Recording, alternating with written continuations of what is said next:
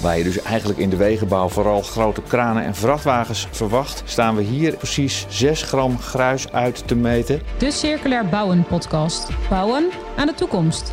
Het Ewout de Bruin en Maarten Hag. Welkom bij alweer een nieuwe aflevering van de Circulair Bouwen podcast van het transitieteam Circulaire Bouweconomie. Hoe kan circulair bouwen bijdragen aan al die grote opgaven die we hebben op het gebied van woningbouw en van wegenbouw en van waterbouw? Kunnen we door circulair te denken niet alleen duurzamer, maar ook sneller en goedkoper bouwen? En hoe pakt dat uit bij de utiliteitsbouw? Waar kunnen we de CO2-uitstoot verlagen? Hoe verkleinen we de afvalstroom? En hoe verminderen we het gebruik van nieuwe grondstoffen? Kortom, wat is nodig in regelgeving en samenwerking voor een succesvolle transitie naar volledig circulair bouwen? En in deze podcast bespreken we de kansen en de uitdagingen en ook de nieuwste ontwikkelingen met deskundigen, maar ook met doeners. En een van die doeners en denkers, uh, ja, wat ben je eigenlijk Mariette, een denker of een doener? Ik houd op een denken. Oeh, ik ben nog wel van doen hoor. Ja, oké. Goed. Mariette Rutte hoorde u al eventjes. Zij is aanjager van vernieuwing in de bouwsector. Schrijft daar ook boeken over. En Vincent Gruis, ja, toch wel echt een denker zou ik zeggen. Als hoogleraar aan de TU Delft. Hoogleraar Housing Management. En bovendien de voorzitter van het transitieteam Circulaire Bouweconomie. En misschien in die rol dan toch meer, weer een doener. Welkom allebei. Dank je. Ja, we proberen het uh, denken en het doen aan elkaar te verbinden uiteindelijk. Nou, ik echt, dat, dit is precies jouw rol natuurlijk. Uh, iedereen en alles verbinden en ook alle lijnen die nodig zijn.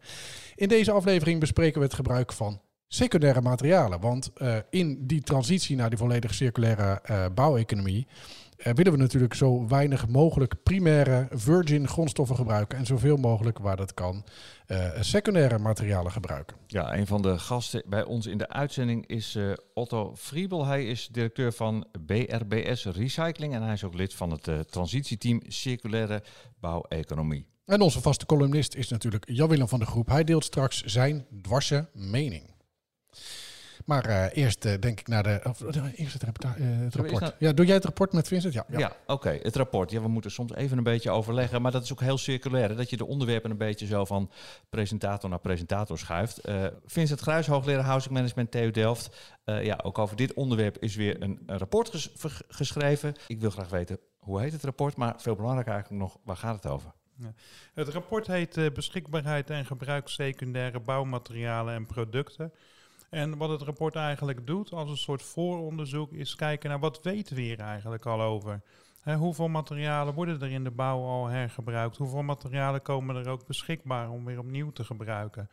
Uh, en hoe gebeurt dat dan? En uh, tegen welke belemmeringen lopen partijen dan aan als ze dat bijvoorbeeld willen, verder willen opschroeven? Het antwoord op die laatste vraag kan ik op basis van de eerdere podcast denk ik wel geven. Dat is waarschijnlijk de wet en regelgeving. Dat is heel grappig dat je dat zegt, want dat wordt zo vaak genoemd dat er heel veel juridische belemmeringen zijn.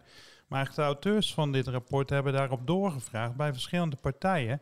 En die partijen noemen nog steeds dat thema, belemmeringen en wet en regelgeving. Maar als je doorvraagt, dan krijg je eigenlijk heel weinig concreets te horen.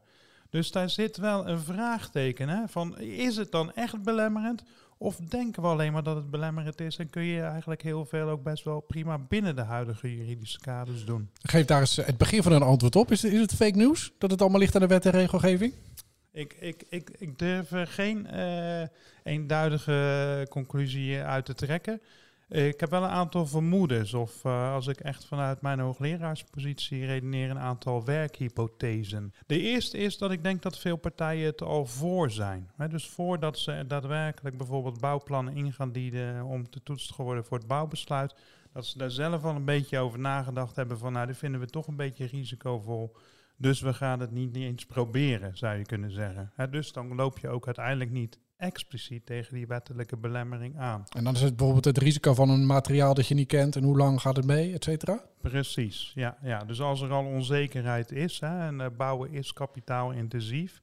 Dus nou ja, als dat uh, gepaard gaat met onzekerheden, dan ga je die ook een beetje vermijden. Ja, dus het zou best kunnen dat we, dat we er soms, gewoon, dat we soms misschien even, even echt bewust tegen die muur aan moeten willen lopen om erachter te komen of die muur daadwerkelijk ook uh, bestaat. Hè. Klinkt een beetje paradoxaal, maar dat moeten we gaan, uh, gaan doen. Um, een tweede zou ook best kunnen zijn dat we denken dat er heel veel wettelijke belemmeringen zijn, maar dat eigenlijk heel veel dingen gewoon kunnen. Als je gewoon goed met elkaar het proces in zit. Dat is mijn tweede werkhypothese. Dus, dus dan is er een wet die zegt iets moet wel of mag niet, maar in de praktijk eh, is het helemaal niet zo'n strakke wet. Is dat wat je zegt? Ja, ik denk uh, juist ook als je in een vroegtijdig stadium goed onderhandelt, ook met de mensen die bijvoorbeeld bouwplantoetsingen doen, dat je langs die kant dan al de, de potentiële wettelijke belemmering voor bent. Dan krijg je in ieder geval een andere reactie dan als je ze in één keer overvalt met uh, van nou, we willen een heel innovatief materiaalgebruik doen en uh, nou, ik vraag voor jou graag dat je dit in één keer goed wil keuren. Mariette, als we uh, even kijken naar het veld. Jij bent de uh, aanjager, opschudder, zou ik ook wel willen zeggen. Als je iedereen nou een beetje op moet schudden om nou ja, het inzicht van Vincent te delen. Van het kan dus heel vaak wel, maar jullie doen het gewoon niet. Wat zou je dan zeggen?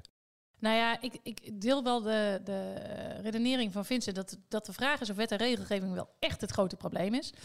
Um, ik denk namelijk dat het grote probleem de factor tijd is. En de hoeveelheid tijd die je kwijt bent om het te organiseren en de winst die je dat aan een andere kant oplevert. Uh, dus misschien is het ook wel lekker gewoon makkelijk om te zeggen dat het aan de wet en regelgeving ligt, want dan uh, heb je het weggeschoven. Nou, wat, wat kost er dan zoveel tijd volgens deze mensen? Nou ja, ik weet niet uh, of dat per se volgens deze mensen ziet, zo is, maar ja, wat, je, wat je ziet bij secundaire bouwmaterialen is dat je veel tijd kwijt bent om te zoeken welke materialen zijn er en wat, uh, als ik materialen heb, wat zou een goede nieuwe bestemming voor die materialen kunnen zijn? Dus, dus daar moet een soort marktplaats voor komen. Hè? Dat zegt het rapport eigenlijk ook. Er moet een soort, ja, alleen het rapport heeft het dan over bouwhubs. En, en de fysieke bouwhub, daar geloof ik persoonlijk niet in dat daar nou het grote uh, probleem ligt. Dat is toch gewoon de gamma of de praxis? Alleen dan voor, voor tweedehands, zeg voor maar. tweedehands, Zoiets? Ja, ja? die zijn er ook best wel veel. Door het hele land heen zie je overal uh, handelaren in tweedehands bouwmaterialen. Waar volgens mij veel meer uh, de uitdaging ligt, is het digitale gedeelte. Dus hoe breng je vraag en aanbod bij elkaar? En hoe zorg je dat die timing ook uh, op elkaar aansluit? Als we even naar de factor tijd gaan, want dat is heel grappig. Ik ben een reportage maken en daar was de factor tijd zeg maar ook heel erg bepalend. het consortium waar we zo meteen naar de reportage gaan luisteren, die wil viaducten over de snelweg afbreken op een andere plek herbouwen. En daar zit de factor tijd er dus in dat het onderzoek heel lang kost om te kijken of zo'n viaduct wel geschikt is. En als je dat niet goed afspreekt met de sloper, dan is die al lang langs geweest met de sloopkogel. En dan heb je dus alles onderzocht en dan kan het, maar dan is dat viaduct al weg. Nou ja, en dan heb je het in dit geval nog onderzocht. Maar heel vaak uh, op het moment dat er uh, uh, bouwplannen gemaakt worden op een bepaalde locatie, wordt er besloten dat wat er staat op die locatie gesloopt moet worden. En wordt er niet eens onderzocht wat er überhaupt uit dat pand te halen is. Nou, dat kan dus radicaal anders. we zijn op bezoek geweest bij het consortium Closing the Loop. Ze zijn volop bezig met het ontwikkelen van circulaire viaducten. Viaducten zijn dat dus over de snelwegen. Die worden vaak veel eerder afgebroken dan dat uh, nodig is. En daar kan je dus dan nog van alles en nog wat mee. Want die materialen zijn heel vaak nog goed te gebruiken. Het consortium is een samenwerking van Antea Groep, Structon Civiel, GBN Groep en Nebest. En Wouter van den Berg van Nebest die vertelt welke onderdelen allemaal geschikt zijn voor circulaire viaducten. Dit is de Circulair Bouwen podcast. Met nu circulaire bouw in uitvoering. Ja, liggers, maar ook andere onderdelen. Denk aan uh, leuningen, landhoofden, uh, kolommen, uh, tussensteunpunten. er valt veel meer her te gebruiken dan je misschien in eerste instantie denkt. Als je onder zo'n viaduct doorrijdt, dan, ja, dan kijk je ernaar denk je misschien van wat valt hier nog voor kaars van te maken.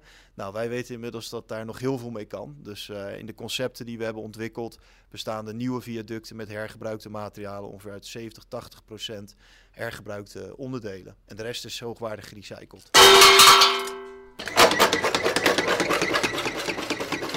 Nou, de brokken steen die zijn in de trechter gegooid en uh, nu tot poeder gemalen. Het cakeblik hieronder, daar zit een flinke laag poeder in. Rianne de Jong van uh, Nebes, jij werkt hier in het uh, laboratorium. wat doen jullie hier? Nou, voor het bepalen van het chloridegehalte moeten eerst uh, krijgen we kernen binnen en dat moeten de plakjes van gezaagd worden. En dan wordt het vergruist, zodat we een homogeen mengsel krijgen en we het kunnen beproeven. Waar je dus eigenlijk in de wegenbouw vooral grote kranen en vrachtwagens verwacht, staan we hier in een uh, soort petrischaaltje op een weegschaal precies 6 gram gruis uit te meten. Want uh, dat hebben we nodig. En, wat ga je daar dan zo meteen mee doen? Hier komt het zuur bij. Salpeterzuur is dat. En daar bij komen sulfides vrij en daaruit kunnen we ook bepalen wat voor uh, betonsoort het ook is. Als je kijkt naar hergebruik, kijken we eigenlijk naar twee uh, aspecten. Het gaat om sterkte, dan kijken we vooral naar de fysische eigenschappen. Uh, maar we kijken ook naar de levensduur. Hè? Hoe lang gaat het nog mee? En daarbij speelt chloride in beton een hele belangrijke rol. Chloride zijn eigenlijk zouten, hè, zoals we ze kennen aan de kust, maar ook van strooizouten bijvoorbeeld. En die kunnen ja, toch wel hele vervelende schades aan beton veroorzaken, voornamelijk de, de wapening, waardoor uiteindelijk de, de levensduur van het beton in het geding kan komen.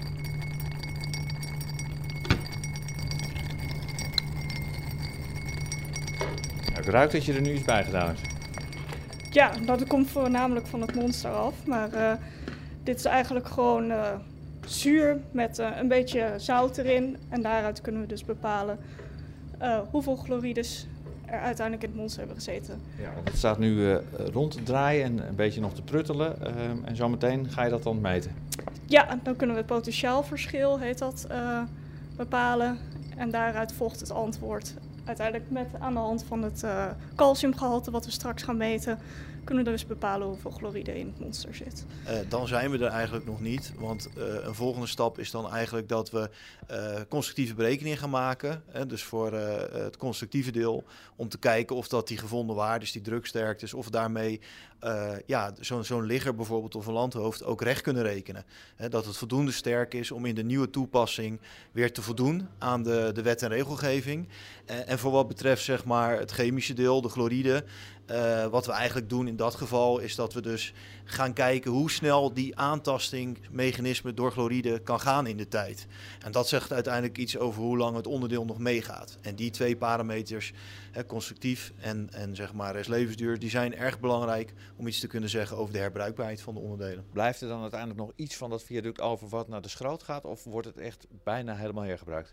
Uh, ja, wat restbeton en asfalt, dat zijn eigenlijk de voornaamste materialen. Die gaan niet naar de schroop, uh, gelukkig niet. Dat restbeton, uh, dat breken we en daar worden weer nieuwe grondstoffen voor gemaakt voor circulair beton en asfalt. Het klinkt allemaal heel arbeidsintensief. Hè? Het, het, klinkt een stuk makkelijker om het gewoon plat te walsen en op die A9 weer onder het asfalt te gooien. maar jullie zijn erachter met het consortium dat het misschien arbeidsintensief is, maar het levert ook heel veel op. Vertel eens. Nou, het levert zeker heel veel op. Uh, 60, 70 procent aan CO2-uitstoot kan je reduceren ten opzichte van een traditioneel viaduct. Hetzelfde geldt voor het materiaalgebruik. Maar wij denken uiteindelijk ook zelfs ook kosten te kunnen reduceren. Want je gaf net aan van ja, het lijkt heel arbeidsintensief. Maar het is maar net hoe je het bekijkt. De uiteindelijke oogst versus traditionele sloop, daar zit iets meer energie in. Maar op het moment dat je dat gaat vergelijken met traditionele productie van liggers uh, en grondstoffen die daarvoor nodig zijn, of andere onderdelen in het viaduct, ja, dan, dan blijkt eigenlijk dat die inspanning vele malen kleiner is dan traditionele productie. En doordat die inspanning zoveel kleiner is, enerzijds qua uh, grondstof die je nodig hebt, maar ook qua kosten, denken wij dus uiteindelijk ook dat je op kosten kan gaan besparen, zo rond de 30 procent. Ja, nou had ik eigenlijk gehoopt dat we nu ook de uitslag zouden horen van deze test. Uh, dus dat we zouden weten of het opgeloste beton in dit glaasje ook geschikt is voor hergebruik. Maar ja, dat is uiteindelijk toch een, een wat langer proces. Hè? Ja, we moeten het nog allemaal uh, verwerken in onze berekeningen. En dan uiteindelijk kunnen we dus bepalen hoeveel chloride ten opzichte van het beton zit of ten opzichte van het cementgehalte. Ja, dus het is niet zo dat als je er nu iets bij gooit dat het dan groen kleurt en dat het dan goed is? Nee, dan weten we niet direct het antwoord, nee. Nee, zei Rianne de Jong in het laboratorium dus van uh, Nebes waar ik was. En nog even voor de mensen die graag dat willen weten. Dit eerste circulaire viaduct komt dus over de A76.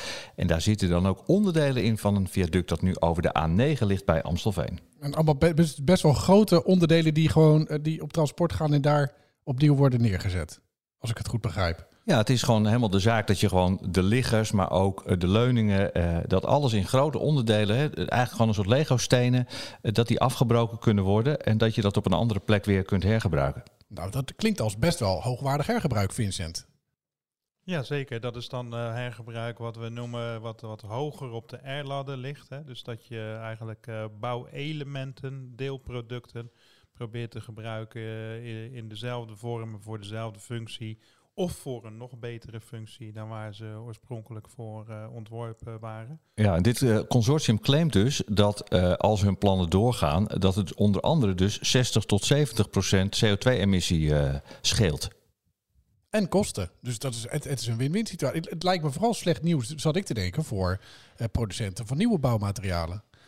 Maar die zijn over het algemeen ook niet altijd even happig op dit soort ontwikkelingen. Nee, nee. Maar, maar- het, het, het kan, het gebeurt. Dit, het is gewoon een buitengewoon goede ontwikkeling, eh, lijkt me, Vincent. Ja, even zeggen, in een markt waarbij er minder nieuwe schoenen verkocht worden, moet je ook gewoon schoenreparateur worden.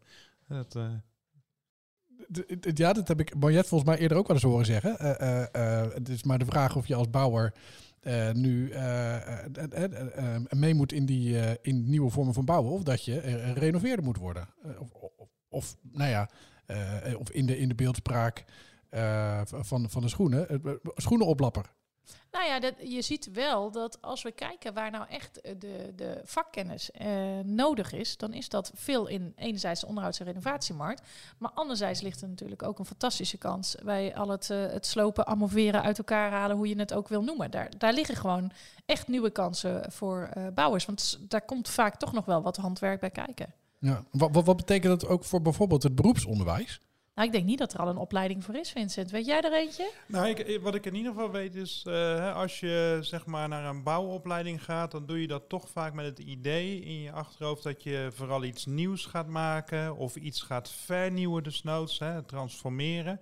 Maar je gaat daar nog niet heen. Ik ga daar eens even goed leren hoe ik een gebouw uit elkaar kan halen. Misschien En- is het wel iets voor mijn kind, zit ik me nu te bedenken terwijl we hier zitten. Want die houdt heel erg van slopen. Dus eh, wellicht eh, de hele Ja. nieuwe kans. Maar, maar slopen is op dit moment, denk ik, vooral heel plat gezegd ook purweg pulken. Want nou ja, alles wordt ook volgespoten met pur in, in de bouw eh gechargeerd. En dat zal dan ook wel echt moeten veranderen als je naar deze vorm van recycling wil. Ja, we moeten gewoon ook echt op de opleidingen leren van jongens lijmen en pur gebruiken. En alles wat vast aan elkaar gekloekt is eh, als bouwmateriaal. Ja, dat moeten we gewoon zo min mogelijk doen. Het moet gewoon eh, demontabel eh, zijn. Ik zie ondertussen op ons videoscherm al iemand de hele tijd instemmend meeknikken.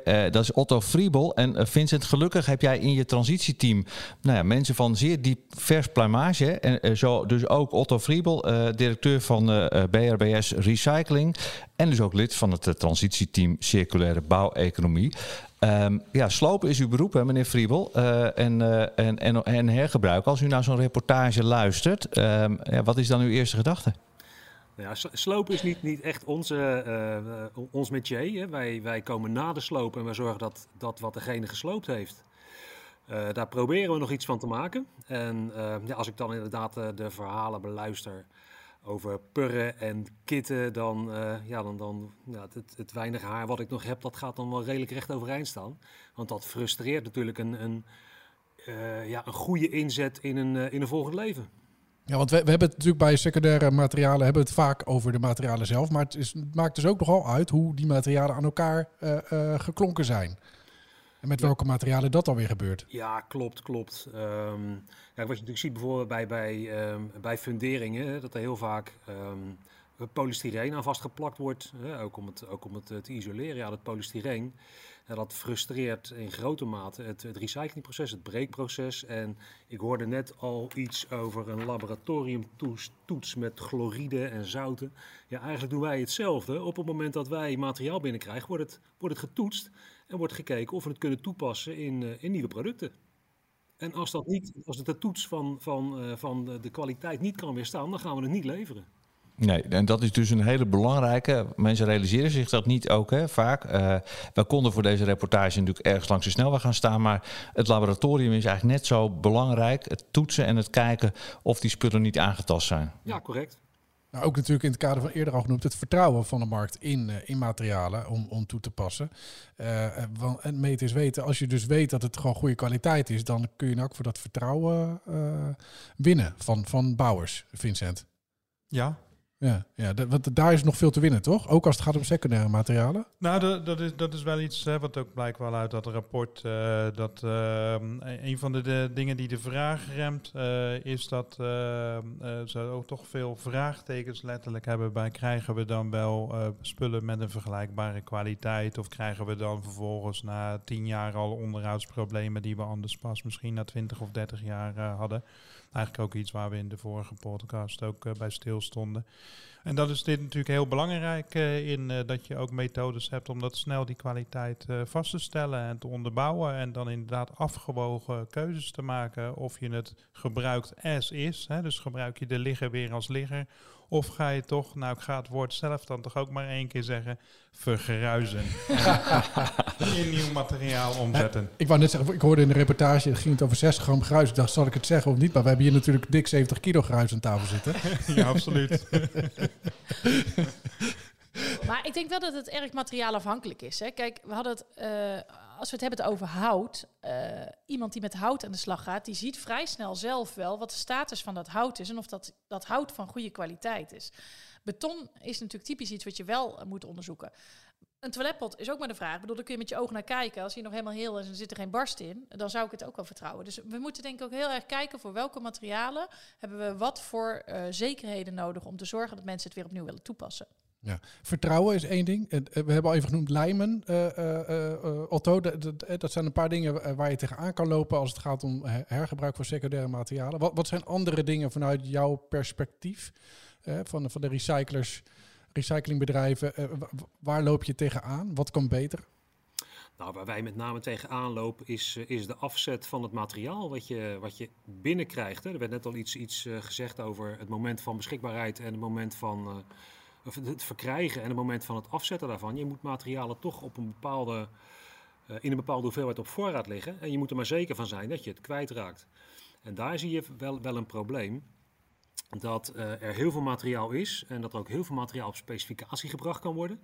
Maar dat maar net de vraag is waar men, waar men behoefte aan heeft. Uh, recyclers zijn over het algemeen, en met name dan ook puinbrekers, heel goed in staat om een hele goede kwaliteit betonkorrel te leveren die uh, gewoon 100% ingezet kan worden in nieuw beton.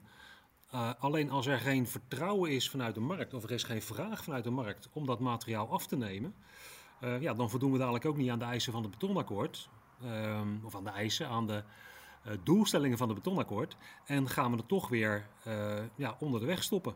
En, en, en dat die vraag niet is, is dat vooral een kwestie van vertrouwen of ook een kwestie van onbekendheid? Dat ze niet weten dat het het aanbod er is? Ik denk ook een stukje onbekendheid. Hè? Als je kijkt dat er bijvoorbeeld uh, uh, GWW-bestekken worden geschreven uh, vanuit bijvoorbeeld gemeentes of vanuit, even vanuit gemeentes dan maar, die weet ik in ieder geval zeker. die gewoon gekopieerd zijn van een aantal jaren geleden. En waarin men zegt van nou er moet zoveel procent betongranulaat onderweg. Terwijl je dat ook heel gewoon goed kan doen met, uh, met menggranulaat of met uh, andersoortig uh, steenachtig granulaat. Maar dat beton hoeft er niet per definitie in te zitten. Nee, alleen omdat dat vroeger in die grondwegwaterbouw is afgesproken, nou ja, wordt er nu eigenlijk ook eh, wordt dat aangenomen als een, als een ingrediënt dat erin hoort. Ja, knippen, plakken en volgende bestek. In, in hoeverre is er ook wet en regelgeving waar je tegenaan loopt? Uh, ja, natuurlijk. Je hebt altijd. Uh, kijk, de, deze hele recyclingbranche die bestaat bij de gratie van wet en regelgeving. En uh, ja, daar, daar voldoen we uiteraard ook aan. Um, ja, soms heb je te maken met besluit bodemkwaliteit of besluitomgeving, besluitaanwijzing leefomgeving. En binnen die, binnen die ja, wetten en regels, ja, daar, daar moet je je product aan leveren. En dat is over het algemeen ja, geen probleem, want daar voldoen we ruimschoots aan. Nou, Vincent zei eerder, ja, vanuit die markt horen we vaak, uh, wet en regelgeving is het probleem. Maar er kan eigenlijk heel veel. Dat onderschrijf je dan? Ja, ja daar, kan ook heel veel.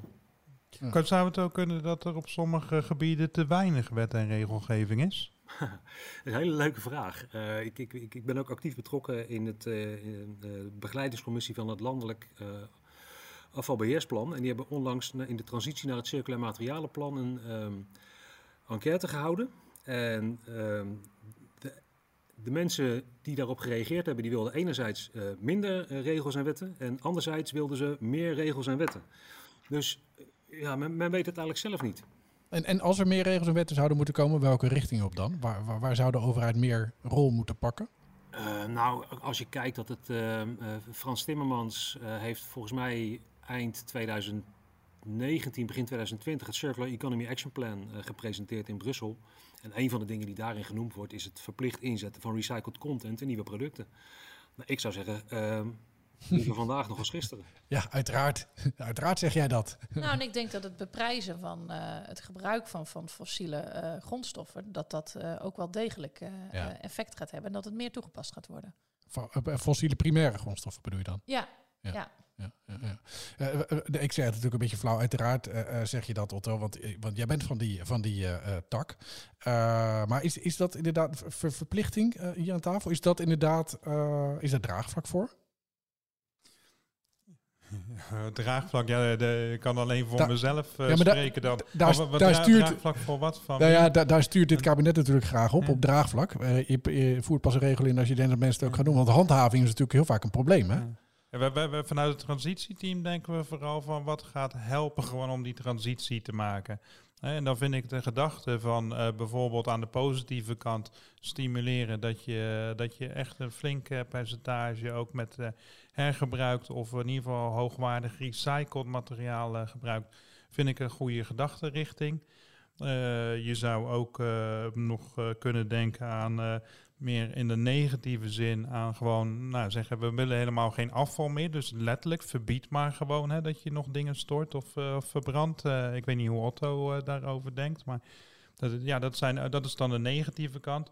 En je hebt, nou, wat Mariette al aanhaalde, gewoon het, ja, het reëel beprijzen. Hè. Dus niet alleen de economische effecten, maar ook de milieueffecten beprijzen. Dat zijn allemaal richtingen die, ja, die, die voor nu allemaal nog op tafel liggen ook. En, en wet en regelgeving pas doorvoeren als er volledig draagvlak voor is, dat is natuurlijk de grootste de remmer op innovatie die je kunt hebben. Want er is altijd iemand die daardoor minder verdient. En er is veel noodzaak hè, tot, eh, tot Precies. actie. Ja. misschien nog één aanvullend dingetje. Eh, als wij met marktpartijen praten, dan zeggen ze uiteindelijk iedere keer weer...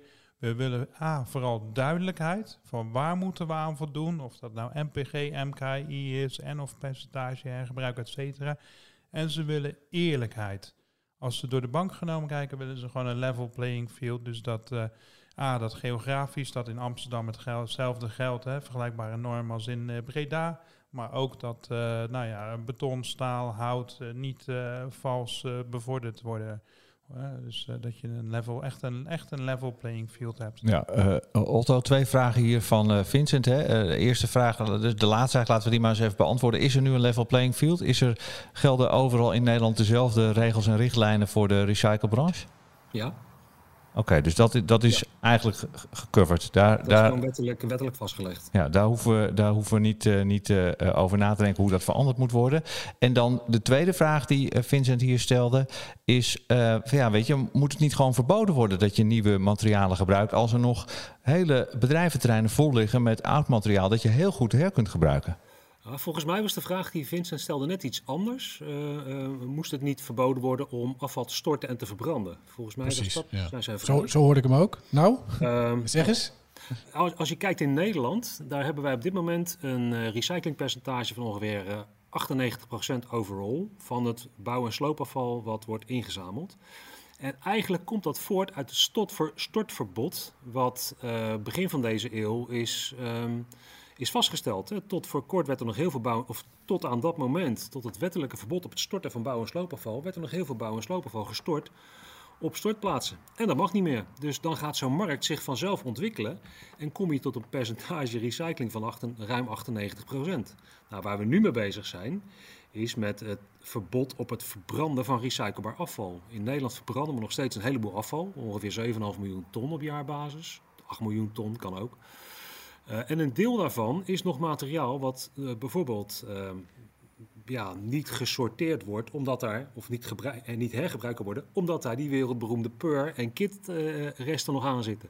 Ja. En op dit Dus, moment dus er dat is een deel van het probleem. Is, is een deel van het probleem ook wat je eerder schetste, dat er gewoon te weinig vraag is? Dat jullie gewoon met te veel spul zitten, dat je op een gegeven moment denkt, nou dan verbranden we het maar? Of, Ja, bij, bij ons, bij, bij, de, bij de bouw en sloop, komt er niet zo heel veel brandbaar materiaal k- komt eruit. Alleen de- in, het begin was er een discussie over hoogwaardig en laagwaardig hergebruik. Ik, ik word er altijd een beetje, een beetje nerveus van, een beetje kriegelig van. Ik vind het, ja, nee, ik vind het niet zo, niet zo prettig klinken, als ik eerlijk ben. Ehm, dan vindt die betonkorrel net zo hoogwaardig als, eh, als een, een hele legger. Nou ja, kijk, als, als je kijkt naar de, de, de, de, de definitie zoals die ooit een keer begonnen is. Hè, eh, ergens in 2002 kwam Michael Braungart en Bill McDonough kwamen uit met een boek eh, Cradle to Cradle afval is voedsel. En tot op dat moment was recycling was heel mooi. En vanaf dat moment hebben we het, we het gehad over upcycling, downcycling en recycling. Ehm, ja, het maakt mij eigenlijk niet zo heel veel uit of je ehm, een, een betonnen ligger maakt van eh, k- gebruikte korreltjes of dat je hem één op één eh, eh, wegzet. Op enig moment wordt het weer een afvalstof. En wat mij het belangrijkste lijkt, is de kwaliteit en de betrouwbaarheid. En zeker als ik kijk wat er een paar jaar terug in Genua gebeurd is, in Italië, dat er toch een brug ingestort is, die wellicht of te weinig onderhoud heeft gehad. Eh, in Nederland gaan we de komende jaren meer dan enkele tientallen bruggen eh, eh, renoveren. Maar laten we daar vooral goed kijken naar de kwaliteit en de waarde van dat materiaal. Ja, is dat een van de belangrijkste dingen ook, Mariette? Dat we nou ja, de kwaliteit en de waarde van het materiaal eh, voorop stellen. En als je het dus kan recyclen, dan doe je dat. Nou ja, sowieso. Kijk, eh, kwaliteit en veiligheid staat natuurlijk, eh, staat natuurlijk sowieso bovenaan. Ehm, en de vraag is, wat ik interessant vind, is als je een beton tot granulaat maakt en je maakt daar weer opnieuw leggers van, aan zich maakt dat natuurlijk niet uit. Het is eigenlijk op hetzelfde niveau hergebruik. De vraag is alleen eventjes hoeveel eh, energie ben je kwijt in dat productieproces. Nou ja, goed, daar kun je dan nog wel, eh, hè, als dat een heel uh, arbeidsintensief of een heel, heel CO2-intensief productieproces is, ja, dan heb ik liever dat ze eh, ge- hergebruikt worden als ligger, als dat veilig kan, dan dat je ze eerst tot granulaat maalt en er dan vervolgens weer, eh, weer liggers van gaat maken. Maar als ik, als ik eh, je goed beluister, Otto, suggereer jij dat, het, dat als je wel dat proces doet, dat de eh, kans wel eens kan zijn dat je dan een hogere kwaliteit ligger produceert dan als je gewoon die oude, oude ligger overzet. Is, is dat een beetje het punt wat je wilde maken? Nou, nee, nee dat, dat niet. Dat is niet het punt wat ik, wat ik wilde maken. Het enige punt wat ik wilde maken is dat die discussie tussen hoogwaardig en laagwaardig vaak een, een beetje een, eh, een, een dubieuze discussie is. Want wat voor de een hoogwaardig is, is voor de ander misschien veel minder hoogwaardig. En voor weer een ander heel erg hoogwaardig. Hè. Het is maar net waar je je grens legt. Het is, er, is, er is een motie ingediend door Marieke van der Werf, eh, CDA-Kamerlid een aantal jaren terug, dat de termen hoogwaardig en laagwaardig zouden moeten worden gebruikt. En dat is aangenomen door de Tweede Kamer. En vervolgens konden de ambtenaren daar geen ehm ehm eh, goede Chocola van maken. van, nou, wat is nou hoogwaardig, wat is laagwaardig? Niemand weet het. Nee, het is ook een kwestie van... Ja, het is arbitrair. Vincent, jij zit ook meteen te knikken van het is een arbitraire eh, iets. Zeker. Hè, waar, waar, als ik gewoon vanuit de doelstellingen van het transitieteam circulaire bouweconomie redeneer, dan gaat het eigenlijk gewoon om vormen van hergebruik met eh, weinig eh milieueffecten, met weinig negatieve milieueffecten. En vormen van hergebruik die soms helaas toch ook eh, hoge negatieve milieueffecten met zich meebrengen. Daar moeten ze gewoon op vergeleken worden. Ja, en dat geldt overigens ook voor biobased materialen. Want ik ben, ja, ik ben een groot fan van biobased materialen.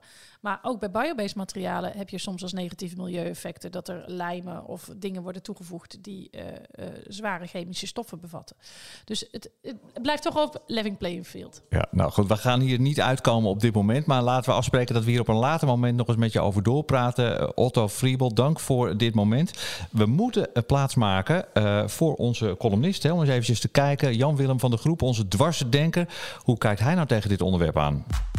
Dit is de Circulair Bouwen podcast. Met nu Circulair Bouwen volgens Jan Willem. De condities voor hergebruik. Als voorbereiding op deze column mocht ik het voorlopig rapport Beschikbaarheid en gebruik secundaire bouwmaterialen en producten lezen. Dat rapport maakte in ieder geval duidelijk hoe we nu met materiaalstromen omgaan en welke potentie er nog ligt voor de toepassing van materialen die vrijkomen bij sloop of demontage van gebouwen. Een niet onbelangrijk onderdeel van de materialentransitie die nodig is om binnen het 1,5 graad CO2-budget te blijven. Dat budget voor de komende 30 jaar is binnen 7 jaar op als we doorgaan met de huidige jaarlijkse emissie. Het rapport is voorlopig, dus er liggen nog wat kansen voor aanscherping. Met name op het gebied van het wegnemen van belemmeringen moet het echt een tandje dieper. En misschien onaangenamer. Ik doe een paar voorstellen. Zorg dat de overheid over de normen gaat en niet de markt. De normen die in onze sector alles rondom het gebruik van materialen regelen, worden in het rapport genoemd als belemmering. De onderzoekers krijgen daar lastig de vinger achter. Dat komt volgens mij doordat de normen aan zich niet het probleem zijn, maar wel de manier waarop die normen tot stand komen. De hele regulering van materialen wordt overgelaten aan de markt. De sleutelposten binnen de covenantstructuren worden bemand door lobbyisten namens fabrikanten van gangbare bouwmaterialen. Die hebben geen enkel belang bij een materialentransitie. Die praten liever over circulariteit in termen van hergebruik over 75 jaar. Stuur aan op fiscale vergroening. Vroeger, toen arbeid nog goedkoop en grondstoffen relatief duur en schaars waren, was hergebruik van materialen nogal vanzelfsprekend. De belasting op arbeid staat echter niet meer in verhouding tot de belasting die bedrijven betalen over het hergebruik van energie en fossiele grondstoffen. Vooral hergebruik van hout, glas en complete bouwproducten en bouwcomponenten vraagt om fiscale vergroening. Dat wil zeggen dat de belasting verschuift van arbeid naar belasting op het gebruik van fossiele grondstoffen. Hergebruikte materialen worden natuurlijk helemaal vrijgesteld van BTW. Die zijn immers al een keer betaald door de vorige eigenaar. Maak de klimaateffecten leidend. Circulariteit wordt al snel opgehangen aan het probleem van materiaalschaarste. Daar geloof ik niet in. Milieueffecten zijn vele malen belangrijker. Daarom is het belangrijk om het gebruik van secundaire materialen direct uit te drukken in CO2-besparing per jaar en de vermeden schadelijke milieueffecten. Daarmee bied je tegengewicht aan het toepassen van primaire grondstoffen van niet-biologische oorsprong en maak je het een instrument tegen klimaatverandering. En tenslotte, maak de materialentransitie onontkoombaar. Die is namelijk hard nodig om binnen het 1,5 graad CO2-budget te blijven. We kunnen niet langer afwachten tot leveranciers van CO2-intensieve materialen uit eigen beweging een complete sector hebben vergroend. Halveer het gebruik van primaire grondstoffen van niet-biologische oorsprong via een wettelijke verplichting per 2030. Dat is het begin van een onontkoombare CO2-lockdown die ons binnen het 1,5 graad budget moet houden. Als de overheid het niet doet, zal de rechter het wel doen in een navolgend Urgenda-proces. Zei Jan Willem van de Groep met enige dreiging in zijn stem. Hij kan niet uh, vaak genoeg benadrukken deze podcast hoe, uh, hoe de nood aan de man is. En dat de tijd gewoon uh, dringt. En dat we echt stappen moeten zetten en actie moeten ondernemen. Vincent, hoe, hoe luister jij naar zijn pleidooi? Nee, ik denk dat het hopelijk inmiddels algemeen bekend is dat de tijd enorm dringt ja, we zijn ons allemaal bewust nu toch wel dat uh, het niet goed gaat met het milieu. Maar Jan, Willem zegt dan, die, die overheid die, die moet die, die, als het gaat om die normen, uh, moet daar veel meer een grotere broek aantrekken. En niet dat overlaten aan de markt. Uh, hoe, hoe zie je dat? Ja, ook dat zie ik veel minder als een tegenstelling. Ik ben het met hem eens dat, zeker waar het gaat om, om normen die we, die we echt moeten halen. Gewoon omdat het anders helemaal fout gaat met het klimaat. Hè. Goed ook om langs die lijn van die eh, budgetten te, te redeneren. Dat de overheid daar uiteindelijk ook echt wettelijke normstellingen aan moet verbinden. En dan is de overheid per definitie aanzet in ons land. Maar een, elke overheid, en zeker een Nederlandse overheid, zal dat op de een of andere manier ook willen toetsen aan wat marktpartijen kunnen leveren. En dat mag ambitieus zijn, het hoeft niet zo dat iedereen het moet kunnen leveren. Maar ze zullen ook zekerheid, de enige zekerheid willen hebben over gaan we die ambitieuze normen dan ook waar kunnen maken. Ja, maar je hebt nou zegt uh, Jan-Willem onder andere ook... er moet een eind komen aan uh, lobbyisten van de materialenfabrikanten. Dus de betonindustrie mag niet meer in Den Haag komen... om daar de wet en regelgeving voor de betonindustrie te uh, beïnvloeden. Hoe kijk je daarnaar? Nou ja, dat, dat ben ik wel met hem eens. laat de. Kijk, uiteraard moet het gemaakt kunnen worden. Daar geef ik Vincent helemaal gelijk in. Hè? Als, er mensen, als het niet gerealiseerd kan worden, kun je normen stellen dat je wil. Um, maar wat de overheid veel meer zou kunnen doen, is kijken wat kunnen de koplopers op dit moment, de mensen die hun nek uitsteken, wat, wat, wat, wat is er bij hen mogelijk en naar hen luisteren en kijken van oké, hoe kunnen we nou zorgen dat datgene wat jullie doen, dat dat opgeschaald wordt. Is dat realistisch? En zo ja, moeten wij daar wat voor doen? Op welke manier? Uh, dat zou een, een, veel innovatievere overheid uh, teweeg brengen dan wanneer ze iedere keer bij de traditionele industrie gaan vragen: Oké, we willen nu dit doen. Hoe kijken jullie daarna? Want er zullen gewoon altijd mensen, en terecht hè. Ik bedoel, ja, als jij betonleverancier bent en er wordt aan jou gevraagd: Hoe kijk je hiernaar? Ja, dan ga jij toch niet uh, happig zijn zeggen: Oh ja, vooral doen hoor. Maak mijn, help mijn business maar om zeep, geen probleem. Nou, zou dan zeg maar de aanpak die we in 10, 15 jaar gezien hebben rondom de tabaksindustrie en hoe dat uiteindelijk naar buiten is gedrongen in Nederland, zou dat dan ook toegepast moeten worden? Op, op bepaalde bouwmaterialen? Dat je echt de, de markt dwingt om, om te veranderen? Ja, nou, ik kan me dat uh, zeker uh, voorstellen. Dat daar waar mogelijk moet je gewoon echt je poot wat meer stijf houden. Jongens, het gaat hier om de toekomst van onze aarde. Uh, wij gaan dit gewoon met elkaar anders doen. Overigens hebben we van, ik, ik wil wel één aanvulling maken. Als ik zeg maar bijvoorbeeld vertellen dat wij vanuit het transitieteam die MPG-normen en de, ook de MKI voor de infrastructuur, dat wij gaan aanbevelen dat we die echt als ook tot wettelijke normen willen gaan verheffen. Uh, dat we daar ook echt ambitieuze doelstellingen op willen zetten. Dus niet alleen wat nu kan, maar wat, hè, wat over vijf jaar kan. En daarna ook periodiek uh, iedere keer bijscherpen, aanscherpen. Dat we dat doen op basis van een koplopersbenadering. Dan zitten ze eigenlijk allemaal ja te knikken. Zolang het maar eerlijk is en een level playing field creëert, mag het gewoon heel erg ambitieus zijn. Nou, dat lijken me uh, uh, een mooie slotwoorden. Uh, het laatste hierover is natuurlijk nog niet gezegd, maar mooie inzichten. Dank allebei. Dit was al, alweer aflevering 6 van de Circulair Bouwen podcast van het transitieteam Circulaire Bouweconomie. En je vindt meer informatie en inspiratie op circulairebouweconomie.nl slash podcast. Ja, daar staan ook de andere afleveringen van deze inmiddels toch wel een soort serietje, mogen we zeggen. Waarin we het onder andere dus hebben over houtskeletbouw, fabrieksbouw, materialen, postpoorten en carbon-based design. We bedanken natuurlijk onze gasten zonder wie dit allemaal niet mogelijk zou zijn. Mariette Rutte, trendwatcher en aanjager van vernieuwing in de bouw. En Vincent Gruis, hoogleraar aan de TU Delft. En voorzitter, kapitein van het transitieteam Circulaire Bouweconomie. Ja, en ook de gasten in deze uitzending. Uh, Otto Friebel, Rianne de Jong, Wouter van den Berg en onze vaste columnist Jan Willem van de Groep. U hoort hem hopelijk ook toch weer in de nieuwe serie in 2022. Ja, heb je deze podcast gewaardeerd? Een positieve review waarderen we natuurlijk zeer. En vergeet ook niet deze podcast even te liken, te sharen, uh, op allerlei manieren naar je buren, naar je collega's enzovoort te sturen via je sociale netwerk uh, en via de sociale media. Dank voor het luisteren en graag tot de volgende. Dag.